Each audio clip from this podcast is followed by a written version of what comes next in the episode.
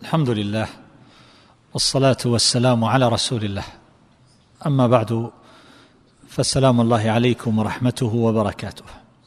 أيها الأحبة سأتحدث هذه الليلة عن قضيتين اثنتين تتعلقان بهذه الأحاديث التي سبق الكلام عليها في الليالي الماضية. الأولى تتصل بالحديثين السابقين. الحديثين الأخيرين. قول النبي صلى الله عليه وسلم من قرأ حرفا من كتاب الله فله به حسنة والحسنة بعشر أمثالها. الحديث. والحديث الآخر هو حديث عقبة ابن عامر رضي الله عنه قال خرج رسول الله صلى الله عليه وسلم ونحن في الصفة فقال أيكم يحب أن يغدو كل يوم إلى بطحان أو إلى العقيق؟ فيأتي منه بناقتين كوماوين. الحديث. فهنا بناء على ذلك أيهما أفضل؟ قراءة القرآن أو الذكر؟ هذه من المسائل التي أرجأت الحديث عنها في المقدمة ووعدت بالحديث عن هذه المسائل المتبقية متفرقة عند المناسبات التي تتعلق بها. فالنبي صلى الله عليه وسلم هنا يذكر فضل قراءة القرآن وجعله بهذه المثابة. فهل قراءة القرآن أفضل من الذكر وأعني بالذكر؟ يعني ما عدا قراءة القرآن مما يكون على اللسان من الأذكار المطلقة أو الأذكار المقيدة. وإلا فلا شك كما سبق أن قراءة القرآن من الذكر وهي من أفضل الذكر. لكن أيهما أفضل قراءة القرآن أو الذكر؟ الحافظ ابن القيم رحمه الله تكلم على هذه المسألة بكلام مفصل. يصلح أن يكون قاعدة عامة في المفاضلات في هذا الباب وفي غيره. فهو يقرر أن قراءة القرآن في الأصل أفضل من الذكر. وأن الذكر أفضل من الدعاء وسيأتي الكلام على هذه المسألة الأخيرة في موضعها إن شاء الله. وحينما يقول ذلك بأن قراءة القرآن أفضل من الذكر يقول هذا من جهة النظر المجرد أيهما أفضل قراءة قرآن أو ذكر؟ قراءة القرآن أفضل بهذا الاعتبار. لكن قد يعرض للمفضول يعني للأقل من جهة الفضل ما يجعله أفضل وأولى من الفاضل وذلك في بعض المناسبات والأحوال. بل قد يكون المفضول متعينا في بعض المواضع والأوقات بحيث لا يجوز له أن يعدل عنه إلى الفاضل. فحينما نقول قراءة القرآن أفضل ليس هذا على إطلاقه في كل حال ومقام وزمان ومكان. خذ أمثلة على ذلك. التسبيح في الركوع والسجود أفضل من قراءة القرآن. قطعا. بل ينهى المصلي أن يقرأ القرآن في الركوع والسجود كما صح ذلك عن النبي صلى الله عليه وسلم. حينما يقول سمع الله لمن حمده ربنا لك الحمد. لا شك أن هذا في هذا المقام أفضل من قراءة القرآن. هكذا التشهد فإنه ركن أو واجب على اختلاف بين أهل العلم كما هو معروف. فهنا ليس له أن يقرأ القرآن حينما يجلس في الصلاة للتشهد فيقرأ بدلا من التشهد. ولو قرأ السور الفاضلة كسورة قل هو الله أحد فإنها تعدل ثلث القرآن. هنا يقال يقرأ التشهد. إذا جلس بين السجدتين وقال ربي اغفر لي فهنا هذا الذكر أولى وأفضل وأكمل من قراءة القرآن. وهكذا حينما ينصرف من صلاته أو في آخر التشهد حينما يستعيذ من الأربع ويقول اللهم إني أعوذ بك من المأثم والمغرم وحينما يقول اللهم أعني على ذكرك وشكرك وحسن عبادتك فهذا الأرجح أنه يقال قبل السلام بعد الفراغ من الصلاة على النبي صلى الله عليه وسلم. فهذا الموضع أفضل من قراءة القرآن أن يقول فيه هذه الأذكار أو أن يدعو بهذه الأدعية بل إن النبي صلى الله عليه وسلم قال ثم ليتخير من الدعاء أعجبه فهذا موضع للدعاء قبل السلام وبعد الفراغ من التشهد والصلاة على النبي صلى الله عليه وسلم. فكون الإنسان يدعو في آخر التشهد أفضل له من أن يقرأ القرآن. بعد ما يسلم من صلاته فإنه يشرع له أن يقول الأذكار. فقول الأذكار هنا أفضل من قراءة القرآن. بلا شك وهذا أمر معلوم. كذلك إذا أذن المؤذن فإن إجابته أن يقول مثل ما يقول المؤذن أفضل من قراءة القرآن عند سماع الأذان. وكذلك حينما يقول بعده اللهم رب هذه الدعوة التامة إلى آخره فهذا أيضا أفضل من أن يقرأ القرآن. وذلك أن لكل مقام مقال ولكل موضع ما يليق به. فإذا فاته فإنه تفوته تلك الفضيلة. بل ربما فاته ذلك الواجب وتختل المصلحة التي من أجلها شرع هذا الذكر في مثل هذه المناسبة. كذلك أيضا الأذكار التي تقال في أول النهار وفي آخر النهار أذكار الصباح والمساء بالغداة والعشي. بعض الناس إذا سلم من صلاة الفجر فتح المصحف وجلس يقرأ. لا الأفضل أن يقول أذكار الصلاة ثم بعد ذلك يقول أذكار الصباح. أفضل من قراءة القرآن. قراءة القرآن لها فضل لكن هذا في هذا الوقت في هذا الحين أفضل من هذه الأذكار. هذا بالنسبة للأذكار المقيدة سواء في الصلاة أو في مناسبات معينة في الصباح في المساء في أحوال في أوقات الذكر أفضل في موضعه. نبقى أمام الأذكار المطلقة. يعني إنسان يذكر الله وهو في الطريق يذكر الله عز وجل جالس في ذكرا مطلقا. يقول لا إله إلا الله وحده لا شريك له له الملك وله الحمد وهو على كل شيء قدير. لا حول ولا قوة إلا بالله. وما أشبه هذا فهذا ذكر مطلق يقوله الإنسان في أي وقت شاء. فحينما يكثر من هذا أيهما أفضل أن يقرأ القرآن؟ عندنا اثنان. أحدهما يذكر ذكرا مطلقا. إنسان جالس بعد الظهر يذكر الله عز وجل وآخر يقرأ القرآن. إنسان صلى العشاء فجلس يذكر الله تبارك وتعالى ذكرا مطلقا بعد أذكار الصلاة. والثاني يقرأ القرآن أيهما أفضل قراءة القرآن أو الذكر المطلق؟ عرفنا الحكم بالنسبة للذكر المقيد.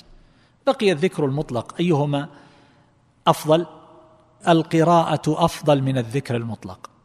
يعني إذا كنت بين أمرين قراءة أو ذكر مطلق فالقراءة أفضل لأن قراءة القرآن فيها الفضائل التي سمعتم وكل حرف بعشر وهذان الحديثان يدلان على شيء من الفضل والأحاديث الواردة في فضل قراءة القرآن معروفة ومشهورة ومتنوعة. فقراءة القرآن من هذه الحيثية أفضل من الذكر المطلق وفي كل خير. لكن قد يعرض للإنسان ما يجعل الذكر أو الدعاء كما سيأتي في الكلام على الدعاء إن شاء الله أفضل في حقه من القراءة الذكر المطلق. قد تعرض له حالات يكون الذكر فيها أفضل من من القراءة. ابن القيم يمثل على هذا يقول إنسان جلس يتفكر في ذنوبه يحاسب نفسه فانبعث في نفسه دواعي الاستغفار في هذه الحال والتوبة فجلس يستغفر. استغفاره هنا مع الندم يعتبر توبة. تكلمنا على مسألة التوبة بكلام مفصل في الأعمال القلبية وتحدثت عن قضية الاستغفار بخصوصها. هل هي توبة أو ليست بتوبة؟ إذا قال أستغفر الله فهذا قد يكون توبة وقد لا يكون. فهذا الإنسان الذي تفكر في ذنوبه فانبعثت نفسه إلى الاستغفار وجرى على لسانه وندم على تلك الذنوب. وذلك التقصير هذا الاستغفار في حقه أفضل في هذا الحال لأنه مطالب ومتعبد بالاستغفار من هذه الذنوب. والنبي صلى الله عليه وسلم كان يستغفر في المجلس الواحد كثيرا عشرات المرات يستغفر سبعين مرة يستغفر في اليوم مئة مرة عليه الصلاة والسلام. كذلك إذا حصل للإنسان شيء لربما من المخاوف لأمر أو لآخر نزل منزلا فجلس يحصن نفسه بالأذكار. فالذكر هنا أفضل في حقه من قراءة القرآن. وهكذا قراءة القرآن تشرح الصدر كما هو معروف. والذكر يشرح الصدر ولكن الناس يتفاوتون في هذا. بعض الناس إذا جلس يردد بصوت يسمعه لا إله إلا الله وحده لا شريك له له الملك وله الحمد وهو على كل شيء قدير لا حول ولا قوة إلا بالله استغفر الله استغفر الله استغفر الله يردد هذا انشرح صدره وذهب عنه الضيق والهم والغم الذي لا يسلم منه أحد. وبعض الناس إذا قرأ القرآن تجلت عنه أمثال السحب من الضيق والكآبة والحزن وما أشبه ذلك فالناس يتفاوتون. فمن كان جلاء قلبه بالذكر فليذكر في هذه الحال فيكون أفضل من القراءة. فالناس إذن ليسوا على سنن واحد وميزان متحد وإنما بينهم هذا التفاوت. وهكذا أيضا قد يعرض للعبد حاجة يهم بأمر فيحتاج إلى دعاء ويحتاج إلى استخارة ويحتاج إلى فهنا يكون الذكر في حقه والدعاء أفضل من قراءة القرآن لأنه في بعض حالاته العبد هو بالنسبة للاستخارة مأمور أن يستخير لكن في غير الاستخارة العبد قد يجد قلبه عند حصول الحاجة أو وقوع الحاجة أو حينما يتوجه قلبه إلى مطلوب من هذه المطالب الدنيوية أو الأخروية فإنه يجد أن قلبه يجتمع في هذه الحال على الدعاء. فهنا يقال الدعاء أفضل له من قراءة القرآن في هذا المقام فيحصل له من التضرع والخشوع. ولذلك نجد كثير من الناس لربما يسمع القرآن في صلاة التراويح.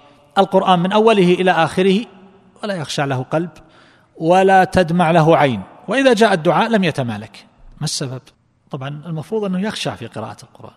لكن هناك أيضا تعليل وتبرير لمثل هذا التصرف أو لمثل هذا السلوك أو لمثل هذه التي يمكن أن نسميها ظاهرة. وذلك أن الإنسان في حال الدعاء يحصل له انكسار. انكسار يحصل له خضوع فتكون الرقة عندئذ. فيبكي. مقام ضراعة مقام تذلل مقام مسكنة مقام سؤال مقام إظهار فقر فيتوسل إلى الله.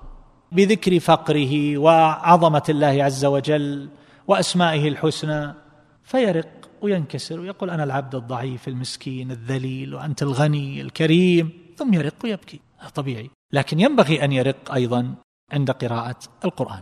لكن هذا تبرير واضح لهذه القضية التي قد يتساءل كثير من الناس عنها. المقصود أن هذا هذا الطريق هذا المنحى في الموازنة بين الأعمال هو من الفقه الذي يحتاج إليه المكلف. فقد يكون الشيء أفضل مطلقا ولكنه في حالات يكون مفضولا. وقد يكون أفضل باعتبار ويكون مفضولا باعتبار آخر لأمور عارضة ولكل مقام مقال. ويعطى كل ذي حق حقه وينزل كل شيء في منزلته التي تليق به. العين لها موضع والرجل لها موضع واليد لها موضع والماء له موضع والطعام له موضع والكلام له موضع. فيحفظ العبد مثل هذه المراتب ويكون له فقه في التعامل مع هذا.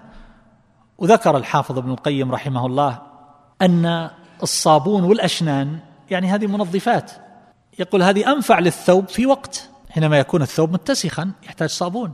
لكن التبخير التجمير ماء الورد الكي يقول هذا أنفع له في وقت آخر. الثوب حينما يكون نظيفا يحتاج إلى كي ويحتاج إلى تبخير وتعطير. لكن إذا كان الثوب متسخا هل يصلح هنا له التبخير والكي؟ لا هنا هو بحاجة إلى الصابون. فالصابون له موضع والتبخير والكي له موضع آخر. ويذكر أنه قال لشيخه شيخ الإسلام ابن تيمية رحمه الله أن بعض أهل العلم سئل أيهما أنفع للعبد التسبيح أو الاستغفار؟ تسبيح نزه الله عز وجل استغفار يستغفر من ذنوبه وتقصيره وعيوبه. فقال شيخ الإسلام جوابا على هذا المهيع على هذه الجادة في الموازنة. قال له رحمه الله إذا كان الثوب نقيا فالبخور وماء الورد أنفع له. وإذا كان دنسا فالصابون والماء الحار أنفع له. واحد صاحب ذنوب يحتاج إلى استغفار. إنسان تقي نقي هو لا يستغني عن الاستغفار. ولكنه أيضا التسبيح في حقه يكون بحال تختلف عن حال ذاك الإنسان الذي قد تلطخ بالأوزار والأوضار والذنوب الكثيرة.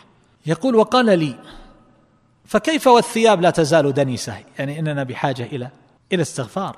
يقول ولما كانت الصلاة مشتملة على القراءة والذكر والدعاء وهي جامعة لأجزاء العبودية على أتم الوجوه كانت أفضل من كل من القراءة والذكر والدعاء بمفرده. إنسان يصلي هذا أفضل من انه يقرأ قرآن خارج الصلاة أفضل من انه يدعو أفضل من انه يذكر خارج الصلاة. ليه؟ لأن الصلاة تشتمل على هذه الأمور جميعا مع عبودية سائر الأعضاء. فهنا بهذا الميزان يعرف العبد مراتب الأعمال ولا يشتغل بالمفضول عن الفاضل ويكون بهذا رابحا قد قدم على ربه تبارك وتعالى بأوفر وأوفى التجارات. وهذا حاصل كلام ابن القيم رحمه الله. بقيت المسألة الثانية أتركها في الليلة القادمة إن شاء الله تعالى. هذا وأسأل الله عز وجل ان ينفعنا وإياكم بما سمعنا وأن يجعلنا وإياكم هداة مهتدين. والله أعلم. وصلى الله على نبينا محمد وآله وصحبه.